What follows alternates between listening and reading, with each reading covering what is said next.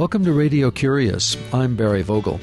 In this edition of Radio Curious, we begin our 21st season with an interview with David Eyster.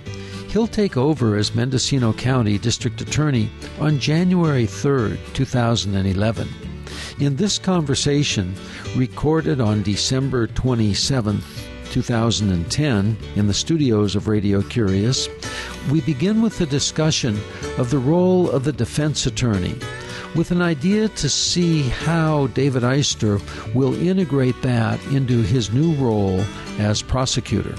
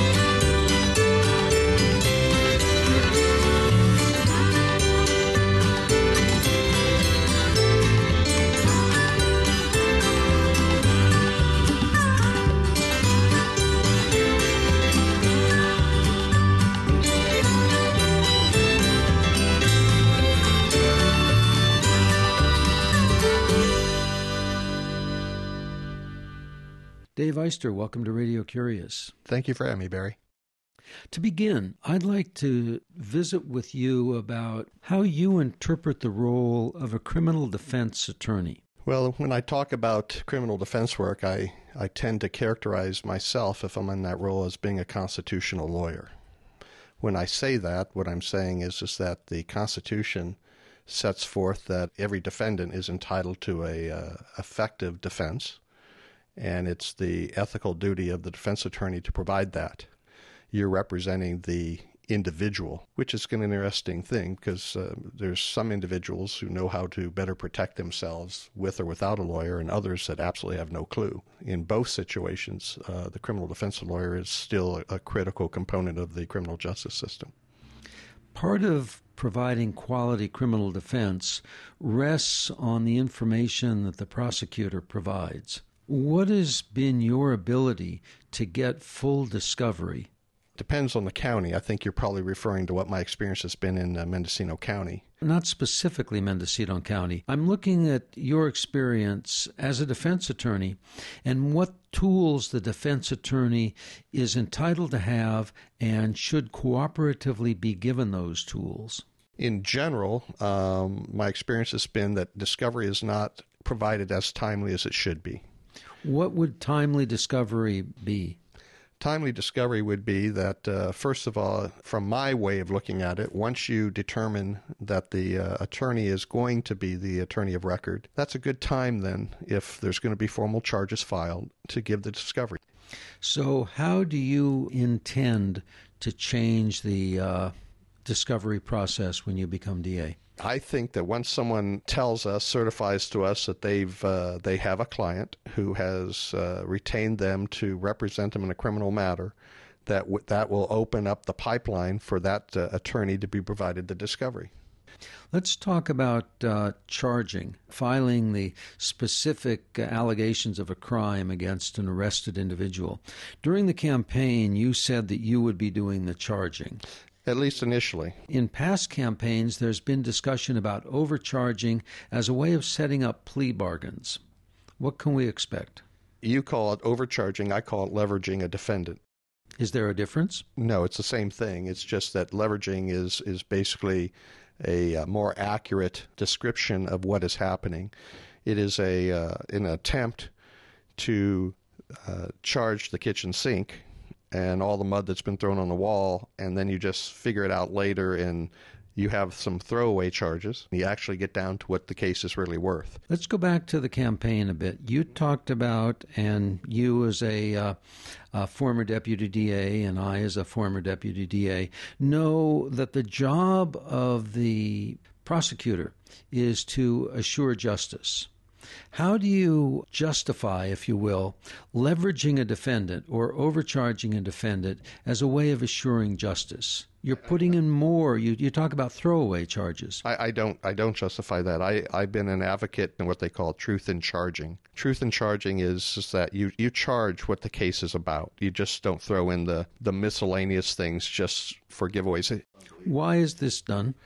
Uh, prosecuting in, ex- in that manner? Inexperience. It, it's folks uh, being asked to do things in which they have not had adequate training. They don't quite understand the, the concept, as, as you've stated, is, is that your job is to seek justice. It's, it's when you start charging, uh, you know, like I say, the kitchen sink. You throw things in that, that simply don't need to be there. You, you just have to call the case what it is. And if the district attorney is the gatekeeper, probably one of the most important functions that the district attorney serves and that is to decide who gets charged, with what, and at what level. The reason I uh, decided I was going to do the charging for the first six months to 12 months was because, one, I want to uh, restore some consistency to the charging. I want to deal do away with what you call overcharging, what I call leveraging. I want to send a message to the law enforcement or uh, and or the attorneys to show them what I'm interested in and I want to be able to speak to the community through my charging as to how this is all going down. So there's there's multiple messages in one act there that I expect to uh, uh, take care of. The underlying message is to do justice. Yes. I want to get into that in just a moment, but uh, if you've just tuned in, we're visiting with David Eyster. He was elected uh, in November to become the next district attorney of Mendocino County. He'll take office on uh, January 3rd. 2011. You're listening to Radio Curious. I'm Barry Vogel. Dave, the issue is doing justice. Let's talk for a minute about the way justice is done here in Mendocino County. We have uh, skilled prosecutors, skilled defense attorneys who try and uh, present the evidence in the most appealing or, if you will, clever way in order to obtain either a defense verdict or a prosecution verdict. Do you think that the system of justice uh, or the justice system that we have now uh, can be an, improved? And if so, how? The system of criminal justice, uh, prosecution, defense requires that all components of the system, one, uh, do their best, uh, are prepared, and understand their role in the system. If everybody does that, so for example, um, the pursuit of justice and public safety, which is the most important aspect of criminal prosecution, is public safety requires that the prosecution, who always has a head start, provide the information necessary to the defense so that they can prepare their defense, and then you basically go to the merits of the case in front of the judge. And eventually, if, if you can't resolve the case to uh, everyone's likings, which is can be often the case, you go take that to the jury. One of the problems that you uh, raise in my mind is do your best. Uh, there's an assumption there that uh, the people who are going to do their best have a lot of experience and understand that. Uh, which isn't necessarily the case, and I want to move towards economics now because of the large number of people who are represented by the public defender. Those are criminal defendants who cannot afford their own attorney. Many entry level criminal lawyers on the prosecution side as well as the defense side have little to no experience. They're doing their best, but what do we get? Coming out of law school, that's, you know, folks that want to be trial attorneys tend to either sign on with the public defenders or the district attorney's office because that's the place it's where go- you get the experience. You're, you're going to get volume, that's and you're right. going to be in court, and you're going to be able to do case after case after case. But our focus here is on doing justice, not case after case. I, I understand that, but that the, the practicalities of, of the system is you're going to do case after case. You you get on those calendar calls where you have uh, 50 to 100 cases and you have to know all those cases and know what you want to do. That trains the attorney, but I'm looking at it from the perspective of one, the victim, and two, the defendant, so that justice is done uh, in their eyes and then one step back, the eyes of our community. Well, the, the defendant has his attorney, and it's the, all this requires what I consider to be effective uh, communication, um, which I don't. I'm not sure right now on all levels there is effective communications. I don't. By that you mean between the prosecutor's office and the defense attorney? Everywhere in the circle you just described, between the prosecutor's office and the victim, between the prosecutor's office and the uh, law enforcement uh, officers who are involved the defense attorneys and their clients, and then the prosecutor and defense attorneys. I don't think currently that there is as effective a communication network as there should be. Well, when we visit in a few months or so, we'll talk about that. But right now, I'd like to move on to the non criminal aspects of the district attorney's office, and that is unfair business practices. Do you plan to work in that area? I, I do plan to work in that area. That's a it's an area that I think um, provides protection to our community and also to individuals. The district attorney's office, I think, needs to have folks that have the ability to move into uh, the other arena, the civil arena, if necessary, criminal or civil, and be effective in both. What are your intentions? What can we look forward to? I believe currently we have uh, some fairly young attorneys assigned to uh, this task. It, it, may be something that needs to move up the ladder a little bit to a uh, mid to upper level attorney, someone that has more experience. And hopefully, by the time you uh, get to the mid level or upper level uh, prosecutor, they've developed some judgment. They know which cases to go after, they know how to resolve them, and that applies to unfair business practices, it applies to asset forfeitures, it applies to uh, the criminal caseload. I have to get in and evaluate the current caseload of the attorneys, and I'm going to have to adjust it. Uh, it won't be on day one. Probably within the first six months, we have to uh, make some adjustments so we got the best folks doing the best work. Dave, let's talk about the difference between the use of the grand jury indictment and filing of a complaint. The filing of a complaint in a felony case follows with a um, preliminary hearing to show that there's enough evidence to move forward. The grand jury indictment does not have that. It goes straight to a felony jury trial. Hasn't been used very much in this county. Um, do you intend to use it? Well, it, it depends on the case. Uh, if with the right circumstance, the answer is yes.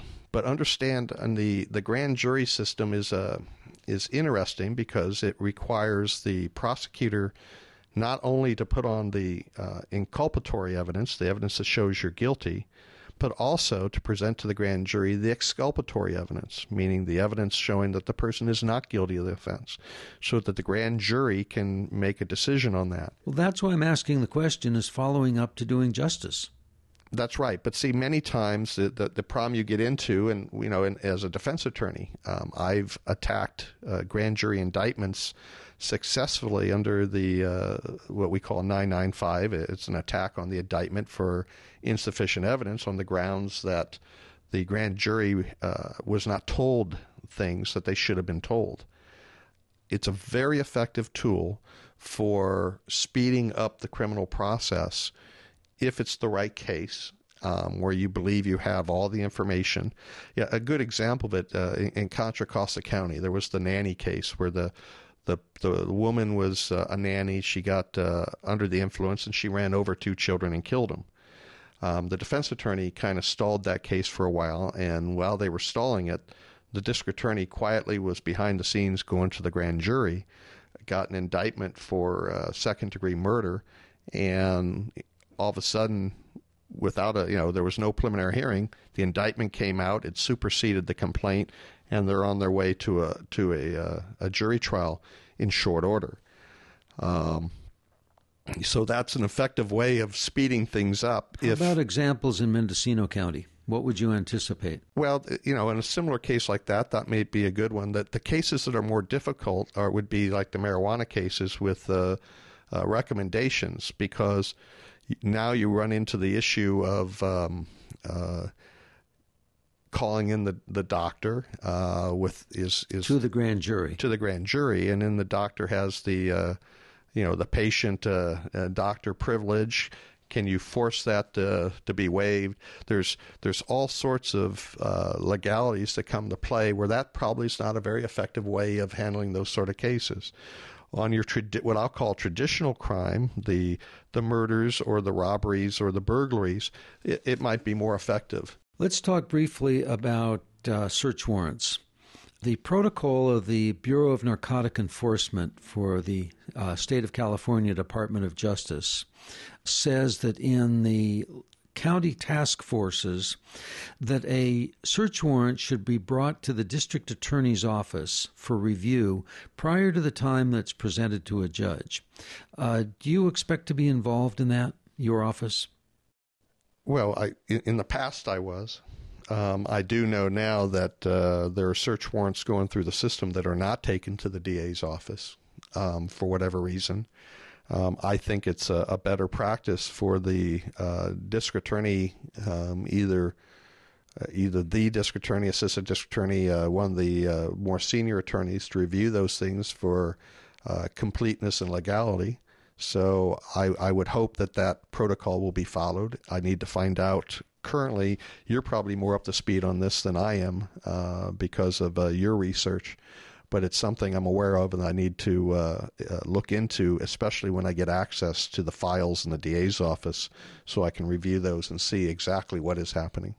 Do you have any uh, experience or opinions about the consistency with which uh, police officers tell the truth, even if it may be contrary to the goals of the prosecution?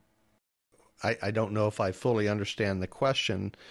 Police officers are expected to testify under oath, as all witnesses are. And under oath presumes that the truth is being told. Well, it doesn't presume it. It's it's a requirement that truth be told, and if it isn't, then by being under oath, anybody who testifies or presents documents under penalty of perjury is doing so at the risk of a uh, Penal Code Section 118 prosecution. That's the perjury prosecution. That's the perjury prosecution. Now, in this county, generally speaking, the only time that has been used is in the context of, say, uh, welfare, uh, Medicare, other similar um, situations where people are filling out forms under penalty of perjury for example, saying they don't have income and then it turns out that they do.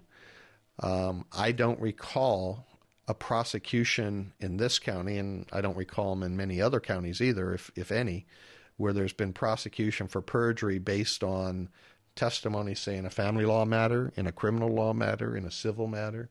If evidence is presented to you where the presenter believes that the police officer did not tell the truth and uh, told the story in a different way, knowingly, would you investigate that with a focus towards prosecution? We'll certainly investigate it and we'll apply the criteria that's normally applied in any PC 118 case. As you know, there's uniform uh, charging standards.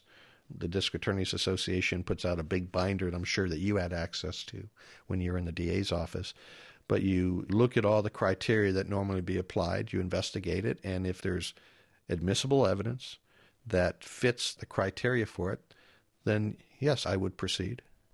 Well, Dave Eyster, I want to thank you for being with us on Radio Curious. And now I'd like to ask some questions about you. Okay. As opposed to the thoughts of the job you're going to take. You mentioned in the campaign that although it was a nonpartisan position, you're a registered Republican. True. Can you explain uh, the difference as you see it between Republicans and Democrats? Well, I'm a registered Republican because of one concept, as I believe in uh, limited government. And it goes back to my teachings of my father, my mother. In adopting that sort of philosophy, I don't adopt all the uh, planks of the Republican platform. Um, I do vote for the best athlete, I'll say. I vote uh, Democrat many times. I voted Libertarian. I've also voted uh, Peace and Freedom at times. But it's one of those things from, from being a Republican. I, I do believe that uh, the more limited the government, the better off we are um, as far as being able to take care of ourselves and having uh, a better go of things. Staying here in Mendocino County and perhaps reaching statewide, what aspects of government would you contemplate limiting? Well, I, I, think right now we're we're seeing the government being limited uh, financially in Mendocino County. We're seeing uh, cutbacks happening left and right. My belief is uh, there, there's certain priorities that need to be given, especially to local government, and those priorities are fire, the local government should be providing uh, that fire and health protection. Uh, it needs public safety um, is a, a function of uh, of uh, local government, so that means sheriff, DA, and the likes, and also I think uh, and public defender. Well, public defender is part of the criminal justice system, so yeah, that when when I talk public safety, they're not seen necessarily as a direct public safety individual they're kind of an ancillary service that comes along with it. Important, I mean, constitutionally protected. But I'm concerned, as I think everyone else is, about the continuing drop down of our uh, numbers of sheriffs. You're basically telling me areas where you think uh, it should not be cut. My question was, yeah, well, where, what are the areas where it should be cut? Well, when you set your priorities, you know, and the, the third one that I would talk about is uh, is the infrastructure, the roads, um, and the likes. Um, once, in my opinion, those are the, the top three things. And then the uh, after that, it's up to the supervisors. If if they would set those priorities, it's up to the supervisors to start looking at what is uh, what services they have that are redundant to, say, for example, state functions or things that, as the money dwindles, needs to be cut if you've set those priorities again, it's not my job as uh, the district attorney to set those priorities. It's up to the uh, legislative branch, and uh, I can just tell you that uh, you know I'm expressing my personal opinion as to the top top three things that uh, local government should provide. Okay, well, let's move along, and I want to ask about uh, your background. And is there or was there an event a eureka moment or an aha moment in your life that um, changed your view of the world or gave you a philosophy that you live by? Well, the it, you know that aha moment probably uh, it, it, was a, a, start of a, uh, series of things, but probably is when I was uh, terminated from the DA's office in um, uh, that would have been uh, on election day in March of 1996 and at that point, I had to figure out how I was going to take care of my family, where I was going to go. After a short stint in Lake County, I went over and went to work for a um, a law firm in uh, Sacramento, Burger and Plavan, and that was one of the greatest things that ever happened to me in my life. I was uh, in a very high level operating law firm. Uh, I was working for Trena Burger, who is probably the most brilliant attorney I've ever uh, seen absolutely brilliant. She's now a judge over in Sacramento. Her husband Frank was also a just unbelievable attorney, and so I, I was seeing things, working on cases that had uh, you know national impact.